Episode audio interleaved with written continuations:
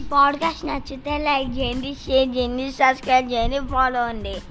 ఆ చక్రం తిరిగేటువంటి వ్యక్తి ఇంకో కథ చెప్తాను విను అని ఇంకో కథ మొదలుపెట్టాడు. ఒకానొకప్పుడు సహస్రబుద్ధి, శతబుద్ధి అనే రెండు చేపలు, స్వల్పబుద్ధి అనే ఒక కప్ప ఒక చెరువులో ఎంతో స్నేహంగా నివసించేవి. ఒకరోజు హుష్ ఎవరో ఇటు వస్తున్నారు, ఎవరు చెప్పమా అని అనుకుంది. ఈ చెరువు నిండా చేపలే, రేపు వచ్చి వలవేద్దాం అని ఒక ఇద్దరు జాలరులు అనుకున్న మాట విన్నారు. ఈ మాటలు విన్న కప్ప, దేవుడా ఏమిటి దారి, వాళ్ళు తిరిగి రాకముందే ఇక్కడి నుంచి మరో చోటుకు పోవాలి అనుకుంది. రాని ఆ జాలర్లను మేము తెలివైన వాళ్ళమే తెలుసా అని మిగతా చేపలు అన్నాయి. కంగారు పడకు, మమ్మల్ని నిన్ను కూడా మమ్మల్ని నిన్ను మేము రక్షించగలం, సరేనా, మాతో పాటు నువ్వు ఉండు, ఏం బాధపడకు అని చెప్పింది కప్పతోటి ఆ చేపలు. పైగా ఇది మన జన్మస్థలం, స్వగృహం, ఇలా భయపడితే ఎలా, మనం వెళ్ళిపోకూడదు, ఇది మన ప్లేసు, ఎవడో మనల్ని తీసుకుపోతాడో మనం భయపడతామా అని అందే చేప. మీలా నాకు మెదడు లేదు, వివేకము లేదు, మీతో నేను వాదించలేను అంది కప్ప. మా మాట విను, నీకేం భయం లేదు, మాతో ఇక్కడుండు అన్నాయి చేపలు. నాకు వెంటనే మరో చెరువుకు వెళ్ళిపోవాలనిపిస్తుంది, కాబట్టి మిత్రులారా నేను వెళ్ళిపోతున్నాను, సెలవు అని ఆ కప్ప కంచి వెళ్ళిపోయింది. సరే మిత్రమా, మా తెలివైన సలహా పాటించవన్నమాట, సరే వెళ్ళు, ఏం చేస్తాం అని మిగతా చేపలు అన్నాయి. మర్నాడు ఉదయమే జాలర్లు వచ్చి వల వేశారు. ఆ చెరువులో చేపలన్నింటినీ పట్టేశారు. సహస్రబుద్ధి, శతబుద్ధి కూడా వలలో పడి చచ్చిపోయాడు. అయ్యో వివేకులైన నా మిత్రులు తమను తాము కాపాడుకోలేకపోయారే అనుకుంది ఆ కప్ప. నెత్తిమీద చక్రం ఉన్న మిత్రుడు కథ ఇలా ముగించాడు. కాబట్టి వివేకమున్న విధి నిర్ణయాన్ని ఎవరూ మార్చలేరు. తెలివి ఉంటే ఏంది, తెలివి ఉన్నంత మాత్రాన విధి అంటే ఆ టైంకి ఏం జరుగుతుందని మనం చెప్పలేము కదా అని అనుకున్నారు. నిజమే, అయినా మిత్రుల సలహా కూడా పాటించాలి. నీ దురాశ, అహంకారం నీ వివేకాన్ని నిరుపయోగం చేశాయి. నాకు ఈ విషయము వింటుంటే మంధుడి కథ గుర్తుకొస్తుంది అని ఆ స్నేహితుడు ఇంకో కథ చెప్పాడు. ఎవరతను చెప్పు ఆ కథ అని అన్నాడు ఆ చక్రం తిరిగేటువంటి, నెత్తి మీద చక్రం తిరుగుతున్నటువంటి మిత్రుడు. అనగనగా మంధుడు అనేటువంటి ఒక నేత పని చేసేవాడు ఉండేవాడు. నేత పని అంటే అతను బట్టలు బట్టలు అవన్నీ తయారు చేస్తుంటాడు. ఒకరోజు అతను తన మగ్గానికి కండీల కోసం అడవికి వెళ్ళాడు. కండీలు అంటే మగ్గము అంటే దాంతో ఒక మెషిన్ అన్నట్టు, దాంతో దారము అవన్నీ తయారు చేస్తూ ఉంటారు. ఇది మంచు చెట్టు, చాలా కలప వస్తుంది అని ఒక చెట్టును కొట్టబోయాడు. గొడ్డలి పైకెత్తి కొట్టబోతుంటే ఒక గొంతు వినిపించింది. ఆగు, కొట్టకు అని అంది. దయచేసి దీన్ని నరకకు, ఇది నా విన్నపం అంది ఆ చెట్టు. నా మగ్గాలకి కర్రలు కావాలి కాబట్టి దీన్ని నరకవలసిందే. ఇంతకీ ఎవరు నువ్వు అన్నాడు ఆ అతను. నేను ఒక దేవతని, దీన్ని నరకకుండా ఉంటే నువ్వు ఏం కోరుకున్నా ఇస్తాను అంది. వెంట అలాగా, అయితే ఉండు, నా మిత్రుడిని నా భార్యను సలహా అడిగి వస్తాను అని చెప్పి వెళ్ళిపోయాడు. మంధుడు వెంటనే తన ప్రాణమిత్రుడి దగ్గరికి వెళ్ళి జరిగిందంతా చెప్పాడు.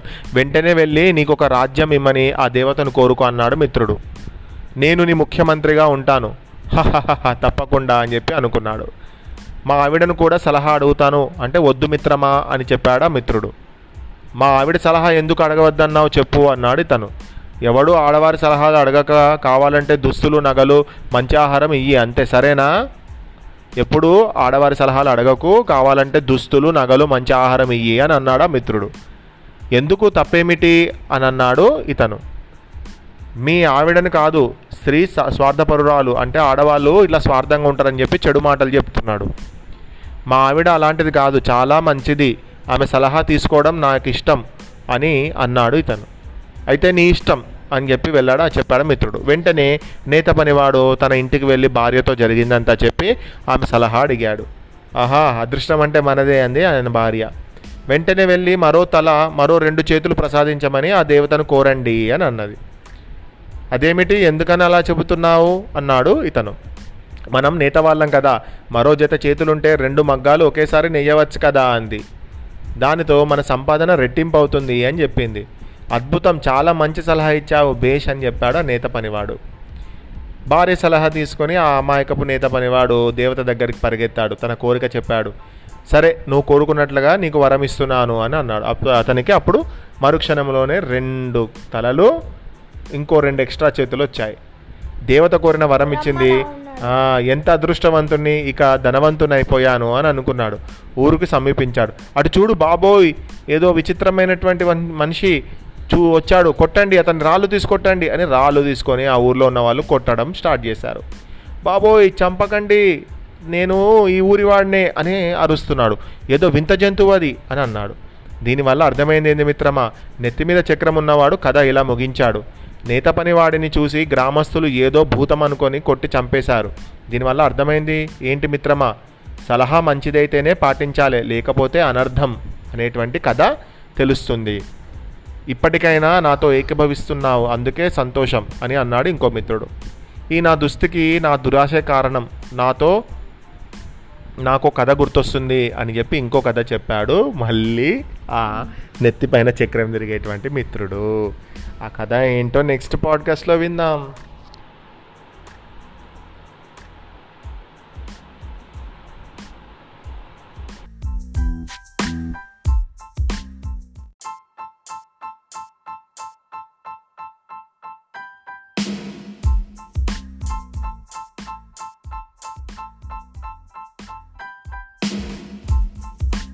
ఈ పాడ్కాస్ట్ నచ్చితే లైక్ చేయండి, షేర్ చేయండి, సబ్స్క్రైబ్ చేయండి, ఫాలో అవ్వండి.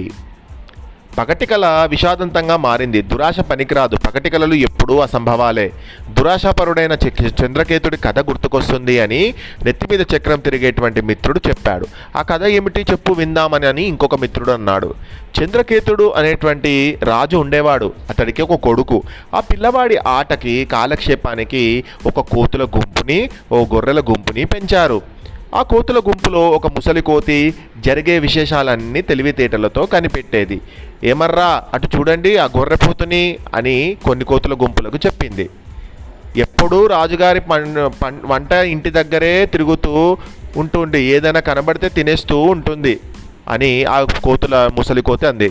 వంటగది వైపే ఉంటుంది, ఎప్పుడు ఏది కనబడితే తింటుంది అని చెప్పారు. అయితే మనకేం అని మిగతా కోతల గుంపులు అన్నాయి. అది కాదురా, అది వాళ్ళ కంటబడితే ఎప్పుడో ఒకరోజు దాన్ని చావగొట్టచ్చు వాళ్ళు అని చెప్పింది. అరే నీకెందుకురా, గొర్రెకు ఏం జరుగుతా మనకేంటి, నీకేం పోయింది అంట, ఆ గొర్రెకి అదో గుణపాఠం అన్నమాట అని నవ్వాయి. అది కాదయ్యా, వంట వాళ్ళు కోపంతో దాన్ని నిప్పులటువంటి కర్రతోటి కొడతారు అని నా బాధ, కొట్టని దానికి బుద్ధి వస్తుంది అని మిగతా కోతులు అన్నాయి. అబ్బబ్బా ఓరి దద్దమ్మలారా, అది నిప్పులటువంటి కంచెతోటి కొడితే దాని ఊలు కాలిపోతుంది, అంటే దాని ఊలు మొత్తం కాలిపోతుంది కదా, కాలిపోని మరీ మంచిది, బుద్ధి వస్తుంది, మంచిది చచ్చిపోతుంది అని మిగతా కోతులు అన్నాయి. మీ మట్టి బుర్రలకి ఎంత చెప్పినా అర్థం కావడం లేదురా, అరే ఏంటి నువ్వు చెప్పా, ఏం చెప్పాలనుకుంటున్నావు ముసలి కోతి అని అన్ని మిగతా కోతులు అన్నాయి. గొర్రె ఊలు అంటుకుంటే అది ఇటు అటు తిరుగుతూ పిచ్చిగా పరిగెడుతుంది, పరిగెత్తి చావని అయితే ఏంటి అని అన్నాయి. అప్పుడు సమీపంలో ఉన్న గుర్రాలశాల అంటుకుంటుంది, అంటే ఈ ముసలి కోతి ఫ్యూచర్లో ఏం జరగబోతుంది అనేది ప్రెడిక్ట్ చేస్తుంది. అందులో గుర్రాలన్నీ కాలిపోతాయి. బేష్ బేష్ ఎంత ఊహరా నీకు అని నవ్వుతూ దాన్ని అవమానించాయి. ఇంకేం జరుగుతుందిరా అని అడిగాయి. మూర్ఖులారా, గుర్రాలు కాలినప్పుడు వాటి పుళ్ళు తగ్గడానికి కోతి కొవ్వు రాస్తే తగ్గుతుంది, అంటే గుర్రానికి దెబ్బ తగిలింది అంటే, గుర్రాలు ఇంపార్టెంట్ రాజులకు సైన్యానికి, అలాంటి గుర్రాలకు దెబ్బ తగిలింది కాలింది అంటే ఆయింట్మెంట్ లాగా మనని చంపేసి మన బాడీలో ఉన్నటువంటి వ్యాక్స్ని తీసుకుంటారా, మీకు అర్థం ఫ్యాట్ని తీసుకుంటారా, మీకు అర్థం అవ్వట్లేదా అని చెప్పింది. అయితే ఏమంటావు, రాజుగారు మనందరినీ చంపేస్తారా, నీ ముఖం ఏడ్చినట్టుంది, అది జరిగినప్పుడు చూద్దాంలే అని అన్నాయి మిగతా కోతులు. నీకు మతిపోతుంది, చూస్తుండండి నేను చెప్పినట్టు ఓ రోజు జరుగుతుందో లేదో అని ఆ ముసలి కోతి ఆలోచించింది. కాలం మించిపోకముందే మరో చెట్టుకి పో పారిపోదాం రండిరా అని చెప్పింది. ఏ ఊరుకో, అందరూ మా ముసలి ముసలి కోతిలాగే నీ మాటలు ఎవరు వింటారా, వెళ్ళ నువ్వు వెళ్ళిపో, కావాలంటే మేము ఇక్కడ హాయిగా ఇంత మంచి ఫుడ్ దొరుకుతుంటే రాజు దగ్గర ఉండకుండా మేము వస్తామా, మేము రానే రాము అని చెప్పాయా కోతుల గుంపు. నా మాట వినండి, మనం ఎంత తొందరగా ఇక్కడి నుంచి వెళ్ళిపోతే అంత మంచిది అని ముసలి కోతి అన్నది. రాజుగారి పరివారంలో ఇంత రుచమే రుచికరమైన వంటలు మాకు మరిగాం, అడవిలో మనకేం దొరుకుతుంది, పో పో నువ్వేదో చెప్పావు, ఏదో జరుగుతుందట, ఆ షీప్కి ఊలు కాలిపోతుందట, ఆ షీప్ వచ్చేసి గుర్రాలకు అంటు పెడుతుందట, గుర్రాలకి మొత్తం మంటలు వచ్చి గుర్రాల ఒళ్ళంతా కాలిపోతే మనల్ని చంపేస్తారట, ఏం మాట్లాడుతున్నారా నువ్వు వెళ్ళిపో అని చెప్పి ఆ ముసలి కోతిని గర్జించి పంపించాయి. తన సాటి కోతుల్ని ఒప్పించలేక ముసలి కోతి కోట విడిచి అడవికి బయలుదేరింది. ఆత్మీయుల చావు, మిత్రుల కష్టాలు, భార్య చేసే నమ్మక ద్రోహం, మాతృదేశ వినాశనం చూడని వాడు నిజంగా అదృష్టవంతుడు అని అనుకుంది. కొద్ది రోజుల్లోనే ముసలి కోతి మాటలు అక్షరాల నిజమయ్యాయి. గొర్రెల్ని చా వంటవాళ్ళు నిప్పులో ఉన్నటువంటి కంచుతో కొట్టారు. అది అంటుకొని అటు ఇటు పరిగెత్తాయి. గుర్రాల శాల అంటుకుంది. ఇక గుర్రాలకు బొబ్బలు ఎక్కాయి. ఆ బొబ్బలు తగ్గడానికి కోతికి కోతులన్నింటినీ చంపేసి వాటి కొవ్వును ఉపయోగించారు. ఈ వార్త ముసలి కోతికి తెలిసింది. ఎంత ఘోరం, నా గుండె పగిలిపోతుంది అని బాధపడింది. ఇది మన్నించరాని హత్య, దీనికి తగిన చర్య తీసుకోవాలి అనుకుంది ఆ ముసలి కోతి. పగ తీర్చుకోవడానికి బయలుదేరింది ఆ ముసలి కోతి. అప్పుడు ఏం జరిగింది తెలుసా? ముసలి కోతి అడవిలో తిరిగి తిరిగి ఒక చెరువు దగ్గరకు వచ్చింది. దాహంగా ఉంది అని వాటర్ దగ్గరికి పోతుంది. ఏమిటి ఆశ్చర్యం అని ఆలోచించింది.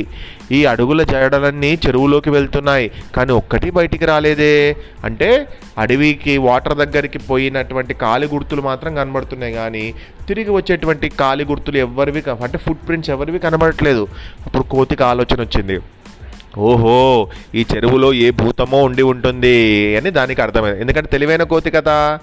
తెలివైన ముసలి కోతి చెరువులో దిగకుండానే ఒక ఒక మనం కూల్ డ్రింక్ తాగేటప్పుడు ఉండే స్ట్రా ఉంటుంది కదా, అలాంటి స్ట్రాను తయారు చేసుకొని దానితో నీటిని పీల్చి దాహం తీర్చుకుంది. అలా తాగుతుండగా నీటిలో నుంచి ఒక భూతం తల పైకెత్తింది. అయ్యా, మీ తెలివితేటలకు మెచ్చుకుంటున్నాను, నిజమే ఈ చెరువులోకి దిగితే ఎవరూ బ్రతకరు హాహాహాహా అని నవ్వింది. మీ వివేకానికి అంటే మీ తెలివికి నేను మెచ్చి మీకు వరం ఇస్తున్నాను, ఏం కావాలో కోరుకోండి అంది.